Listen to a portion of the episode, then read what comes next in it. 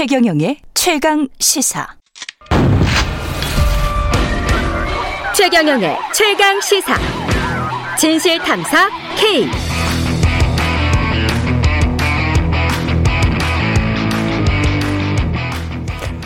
네, 뉴스 속 사건을 깊이 있게 파헤쳐 보는 시간입니다. 진실 탐사 K 오늘부터 출연진에 약간의 변화가 있습니다. 김성훈 변호사는 계속 자리를 지켜주고 계시고 김성훈 변호사님 오셨습니다. 안녕하십니까? 네. 그리고 신장식 변호사님 오셨습니다. 안녕하십니까? 아, 네, 안녕하세요. 예. 신장식입니다. 예, 신장식 변호사님 제가 자주 뵀습니다. 다른 TV 토론, 뭐 라디오 토론에서 자주 뵈서 꼭 모시고 싶었는데 잘 됐네요. 아유, 감사합니다. 예. 제 KBS는 첫 고정입니다. 아, 대한민국 공영방송에서 네. 저를 인- 이렇게 고정으로 불러주셨다는 신장식 기쁨을. 변호사 KBS 고정되다. 예. 처음입니다. 예, 잘 되셨습니다. 네. 이제 그 법률 이슈를 좀 더 폭넓게 정치, 경제, 사회 다 다룰 수 있을 것 같은데 박영수 특검이 포르쉐를 250만 원어치 썼다는 거잖아요. 예. 이 내용을 좀 정리를 먼저 해 주십시오. 네, 일단은 처음에는 단순한 사기 사건으로 보였습니다. 예. 소위 말해서 선동 오징어, 선상에서 급냉한 오징어를 파는 사업에 투자를 하겠다는 것을 믿기로 해서 음. 117억 원의 이제 금액을 편취한 사기 범행으로 예.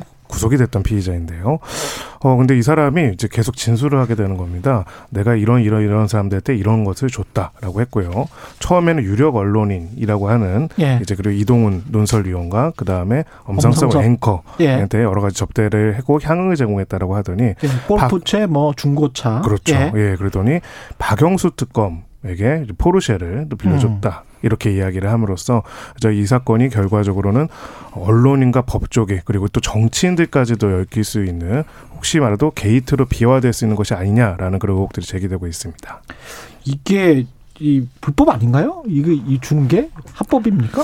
일단 뭐 청탁금지법 위반 소지가 일단 시점은 보이고요. 어떻습니까? 시점은. 예. 시점은 청탁금지법 통과된 다음에 예, 통과된 이후로 이게 알려져 있고요. 예. 다만 이제 이게 이제 직무 관련성 공무원들 같은 경우는 음. 또 언론 그 공무원들 같은 경우는 직무 관련성과 대가성이 있다. 예. 라고 하면은 이제 뇌물죄로 그렇겠죠. 갈 수도 있고 이제 언론인들 같은 경우도 청탁금지뿐만 아니라 배임수재 여기 무- 여기 서도 무슨 뭐 대가성이라든지 이런 게 있었다면 그렇죠. 배임수재로 갈 수 있는 여지도 아직은 남아 있죠. 어. 특검 같은 경우는 공무원이죠. 뭐그 한시적으로 비정규직 공무원이겠죠. 특검이 빨리 끝나야 되는데 그렇죠. 기소 이후에는 이 특검들도 이게 급여의 한 2분의 1밖에 못 받아요. 그래서 예. 특검 박영수 특검도 그렇고 특검 사무실에 계신 분들이 음. 야 이게 빨리 좀 끝나야 우리도 그렇죠. 먹고 살지 않겠냐 이런 음. 얘기들을 하는 것도 좀 듣- 들어보고 그랬는데요. 예. 이, 이 수사는 가짜 수산업자죠. 저는 처, 처음에 선동 오징어라고 그래가지고 음. 무슨 상어인 줄 알았어요. 그랬더니 음. 배에서 얼린 오징어라는 뜻이더라고요. 아. 예, 배에서 얼린 오징어라는 뜻이고 예. 실제로는 어 수산물을 낚시 낚, 낚은 거는 없어요. 가짜고 수산업을 사람만 낚-. 사람을 사람만. 낚았네요. 예, 나쁜 사람. 의미로 낚았습니다. 이건. 예, 예. 열심히 낚으러 다녔죠. 이건 이분들 이 사람이 접촉 한 정관계 인사 언론계 이 여러 명인 것 같은데 그런데 이제 본인은 입을 다물겠다 그런 편지도 막 썼단 말이죠. 그렇습니다. 이거 뭐 전형적인 사기꾼의 협박범에 이렇게 봐야 되는 건가요? 어떻게 보십니까? 네, 일단은 이 사람들이 이 사람이 네. 원래는 이제 소위 말해서 사기 범행 중에서도 이제 소소한 사기들을 계속 치면서 계속 벌금형 벌금형 받다가 예. 처음으로 이제 징역 2년을 선고받고 수감돼 있다가 특별 사면으로 나온 다음에 벌인 범죄가 바로 이 100억 원이 넘는 사기 범행이었습니다. 예. 근데 이렇게 그동안에는 어떤 인맥이라든지 그런 것들이 특별히 없다가 이 사기 범행을 하는 과정에서는 수많은 이런 정관계 언론인 인사들 과 교류를 하고 그것을 과시하게 되는데요. 재밌는 거는 이렇게 수사받는 과정에서 어, 이 사람들과의 내용들을 계속 이야기할 뿐만 아니라 자신들한테 선, 자신에게 선물을 받았거나 관계에 있었던 사람들한테 오히려 이제 입을 다물겠다라고 하면서 사실상 모종의 협박 또는 이 관련된 수사에 있어가지고 좀 무마라든지 무언가를 요구하는 듯한 그런 메시지를 계속 보냈다고 합니다. 하지만 결과적으로는 그것이 제대로 이루어지지 않자 서서히 계속 이야기를 한 것으로 보이고요. 또 흥미로운 거는 이렇게 이야기를 막 하다가 다시 이 부분에 대한 수사를 집중을 하려고 하는 상황에서는 또 다시 입을 다물고 수사에 비협조적으로 나오고 있다. 또 이런 후문도 들리고 있습니다. 그래서 이제 주목받는 게 수첩입니다. 수첩. 수첩을 압수수색해서 가지고 있다고 하거든요. 예. 거기에 어떤 메모가 들어가 있을 거냐라는 음. 게 이제 굉장히 중요한 향후 수사가 어디까지 갈 건지 그렇죠. 예, 중요한 게 될 중요한 증거가 될것 예, 같고요. 과거의 기록은 내가 뭐, 뭐, 체포될 것이다 이런 생각을 하고 기록한 게 아니니까. 그거는 이제 보험용으로 다 기록을 해두죠. 아, 보험 기본적으로 이게 뭐 네. 그 박영수 특검한테 그 포르쉐 전달하는 과정도 동영상으로 다 찍어놨다는 거 아닙니까? 그러니까 메모를 넘어서서 이제 예. 동영상 보험까지 만들어 놓은 이런 형태로 지금 사기 범죄를 저질렀다 이렇게 보시면 될 것 같습니다. 근데 저만 해도 그 뭐 KBS 기자라는 신분 때문에 경계를 하거든요. 보통 네, 사람들 네, 만날 때. 네. 그래서 꼭 그 뭐 하여간 여러 가지 경계의 방식이 있는데 이렇게 쉽게 뭐 과메기든 뭐든 간에 받나 대게든 과메기, 대게, 예 독도새우. 그다음에 예 렌트카 그다음에 렌트카도 그 사모님이 있었다는 거 아니에요? 사모님이 쓰시려고 빌렸다라고 하는데 사실은 뭐 그 일반적으로는 그 이게 낮거든요. 차고가 굉장히 낮기 그렇죠. 때문에 사, 사용하시기가 좀 어려우실 수도 있는 그런 차이인데 어쨌든 그런 용도로 빌렸다고 하고요. 또 이게 또 빌린 기간이라든지 금액도 그렇습니다. 사실은 네. 이렇게 먼 곳에서 포르쉐를 빌려가지고 음. 뭐 며칠 동안 타고 다니다가 다시 반납을 하고 그 렌트비로 250만 원을 지급했다. 근데 사실은 포르쉐를 정말 구입하실 생각이 있거나 뭐 음. 리스를 할 생각이 있다라면은 그런 매장에서 시승이나 이런 것들에 대한 서비스들이 그렇죠. 얼마든지 가능하거든요. 그렇죠. 근데 굳이 약간 미심쩍은 이제 수산업자로부터 이 부분들을 렌트했다는 것도 이상하고요. 렌트비를 나중에 또 지인을 통해서 현금을 통해서 현금으로 현금으로 줬다는 것도 굉장히 이상하고요. 그래서 이 정황에 대해 가지고는 일단은 이렇게 해명은 하셨는데 예. 이 부분이 정말 사실인지 다른 정황은 없는지 등에 대해서 확인해 볼 필요가 있고요. 특히나 이제 얼마 전에 압수수색을 당해 가지고 크게 이제 그 이슈가 됐었죠. 현직 부장검사가 이 수산업자로부터 돈을 받은 부분에 대해서 압수수색이 됐는데 예. 이번에 해명한 내용에 따르면은 박영수 특검이 이 수산업자를 이 현직 부장검사가 포항으로 발령될 때 소개시켜줬다고 합니다. 어. 사실 이 소개라는 것도 굉장히 이상한데요. 원래 그쪽으로 이제 발령이 되면은 그쪽에 있는 여러 가지 문제들, 특히 뭐 경제적인 문제들이나 이런 부분들에 대해서 수사를 할 수 있는 권한을 가진 사람인데 예. 그쪽에서 상당한 이권을 가진 사람을 소개시켜줬다는 것도 사실 이 자체도 사실 부적절한 부분이 많을 것 같습니다. 근데 이게 무슨 눈덩이 굴려가듯 간 것 같아요. 이 사람이 처음으로 그 소위 뭐 송 씨라고도 얘기하고 A 씨라고도 얘기하는 부분 사람을 빵 동기로 만난 거예요. 감옥에서 음. 예. 구치소에서 만나가지고 이 음. 사람한테 소개를 받기 시작을 했는데 예. 이 사람한테 소개를 받아서 뭐 그 사람도 기자죠. 예, 기자고 정치인이고 예, 아, 그렇게 정치도 했다고 어디 무슨 뭐 특보 언론 담당 이런 데 캠프에도 들어가고 이렇게 했었더라. 아니 했었다고 조선은 그러더라고요. 왜 이래요? 그러니까요. 이 조선일보, 월간조선, 뭐 TV 조선 TV 이거는 조선 뭐 조선 그룹이 지금 다 나서고 있는. 이건 좀 이상 뭐 뭔가 좀 이건 말이 안 되는데. 아니 그래서 예. 저는 여기 보이는 게 이제 눈덩이처럼 굴러난 거예요. 처음에 A 씨라는 사람을 송모 씨, 그 A 씨라고 불리는 이 사람을 만나서 이게 눈덩이에 핵이 딱 예. 만들어지니까 여기에 음. 눈덩이 인맥의 눈덩이를 굴리기 시작하니까 그 인맥이 기하급수적으로 늘어나서 음. 이 사람 A라는 사람이 B를 소개해주면 A가 그이 그 가짜 수산업자 김 씨의 말하자면 보증인처럼 그 보증이 점점 늘어나니까 굉장히 그 거대한 인맥을 갖고 뭔가 총망받는 사업가로 지금 40대 초반이거든요. 예. 이 40대 초반의 사람이 이 정도 인맥을 갖추고 사기를 쳤다. 김무성 그러니까요. 형님도 76억 사기를 당했다는 게 아닙니까? 그러니까요. 예. 김무성 전 의원의 형님도 근데 저는 여기서 아까 뭐 조선일보 이래도 되는 거냐라는 말씀을 하셨는데 예. 보면 그 중간에 전부 다 언론인들이 만남을 주선하거나 소개를 해줘요. 이상해요, 진짜 행태가.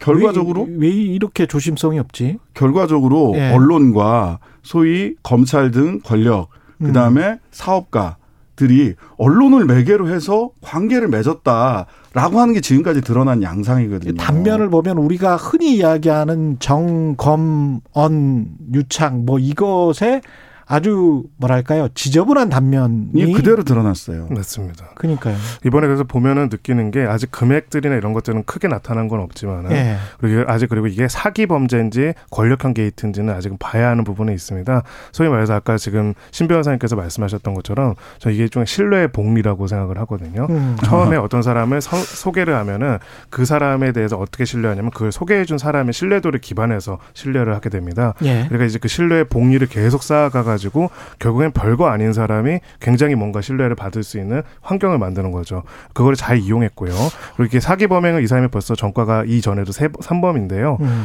사기꾼들은 우리가 저희가 실무를 해보면 느끼는 게 인간의 욕망에 대해서 굉장히 높은 이해도를 가지고 있습니다. 그러니까 어. 사람들이 어떻게 하면 믿는지에 대해서 얼마나 잘 알고요. 예. 어떻게 하면 혹하는지도 잘 알고 있는 거죠. 음. 그래서 이제 뭐 전에 홍준표 의원이 뭐 만나봤다고 했죠. 뭐 자기 재력을 과시하고 막 계속 얘기를 했다고 하는데 재력과 자기가 어떤 사람들을 아는지를 인맥. 말하면은 사람들이 신뢰한다는 걸 알게 되고 바로 그 신뢰를 기반으로 해서 계속 하게 돼서 나중에는 원본을 찾으려 보니까 원본은 없는 바로 이런 문제가 발생하게 된 것이죠. 신뢰의 복리 역시 공영방송 고정 변호사님 말씀을 하시니까 뭔가 저는 그냥 뭐 눈덩이 뭐 이렇게 예. 얘기를 했는데 신하지 변호사님 받아쳐 주세요. 어, 아니 뭐 굉장히 예, 그 좋은 말씀이다. 좋은 말씀이었다. 근데 저는 갑자기 이런 생각이 들어요. 과메기나 대게는 얼마였을까? 우리가 29,900원 그 회식 이야기 하잖아요. 그래서 그랬죠. 이른바 이제 김영란법, 청탁금지법이 통과된 다음에 29,900원이 다 생겼단 말이죠. 세종시 청사 그 주변의 식당들도. 근데 이제 검사들은 또 99만 원인가요? 96만 원. 96만 원? 96만 원으로 빠져나갔단 말이지. 근데 대개는 29,900원은 훨씬 더 넘을 것 같아요. 과메기도 그렇고 독도새우도 그렇고 그 정도 예, 쉽잖아요. 독도새우 굉장히 비쌉니다. 대게도 비싸고요. 예. 독도새우 맛있잖아요. 맛있습니다. 예, 못 근데 먹어봤습니다. 29,900원은 네. 아닐 것 같은데 이거 법적으로 어떻게 해야 되나요? 포르쉐는 뭐 돈을 전달해 다시 줬다고 하니까 이 법적으로는 걸릴 수 있습니까, 확실히? 이거 뭐 청탁금지법? 가격을 따져봐야 되겠죠. 가격을 따져봐야 됩니까? 그 전에 예. 이런 일도 있었어요. 예. 제가 정의당 사무총장으로 있을 때 이정미 전 당대표가 예. 대통령을 만나러 가면서 그 토리 방석을 샀는데 아. 그 3만 원 미만짜리 방석 사느라고 굉장히 고생했습니다. 언론에서 아. 이 방석 값이 혹시 3만 원 넘는 거 아니냐 그렇죠. 이런 취재도 들어왔었어요. 그러니까 3만 원 미만의 방석을 사기 위해서 노력했거든요. 이정미 대표의 이 3만 원 방석 29,900원은 관심을 갖는 언론이 이 대게값은 한번 현장 취재를 해 주시기 바랍니다. 네. 네, 이게 논란이 됐는데 아직까지도 대게값이 예. 특정이 안 되고 있습니다. 예. 그래가지고 근데 과메기도 만만치 않게 비쌉니다. 아. 사실 선물 과메기 굉장히 비쌉니다. 예. 그러니까 수산업자 인 척 하기 위해서 음. 선물도 수산물로 네. 음. 어, 던져서 이제 사람을 낚으려고 했다.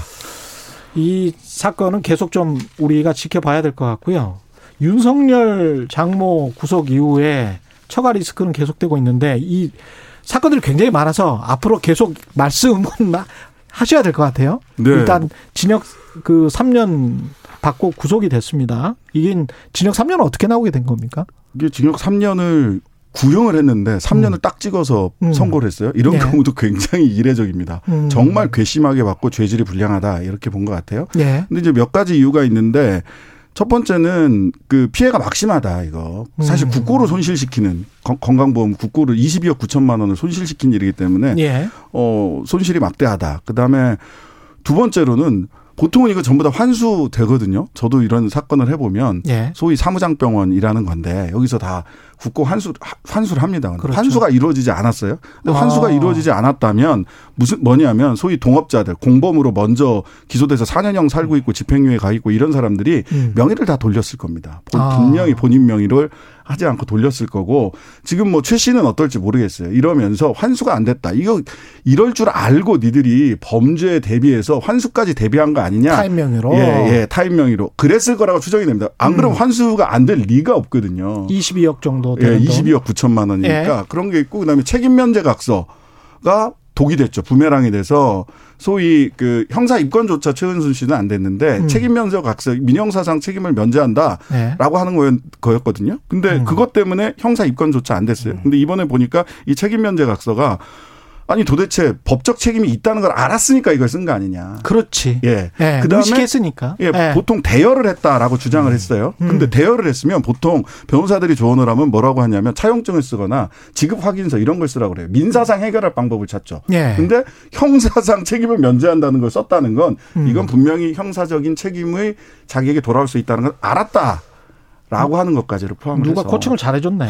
예. 네, 그래서 제 생각에는 뭐 이제 두 가지로 쟁점이 정리가 될 것 같아요. 이제 예. 나머지 의료법 위반은 분명해 보이는 분명하고요. 부분이 있는데 예. 이제 소위 말해서 돈을 대준 사람이냐 아니면은 이제 이걸 주도해 가지고 한 사람이냐. 음. 사실은 이 사건에서 이제 구속 3년에 구속을 했다는 거는 예. 어 주범으로 거의 준 주범으로 본 거거든요. 이 사건에서 주범이 4년형을 받았었고요. 음. 나머지 이제 공범들이 집행유예를 받았었는데 예. 어, 3년을 받았다라는 거 사실상 이거를 주도하고 운영에 깊이 관여했다. 돈만 대준 것이 아니다라는 뜻이고요.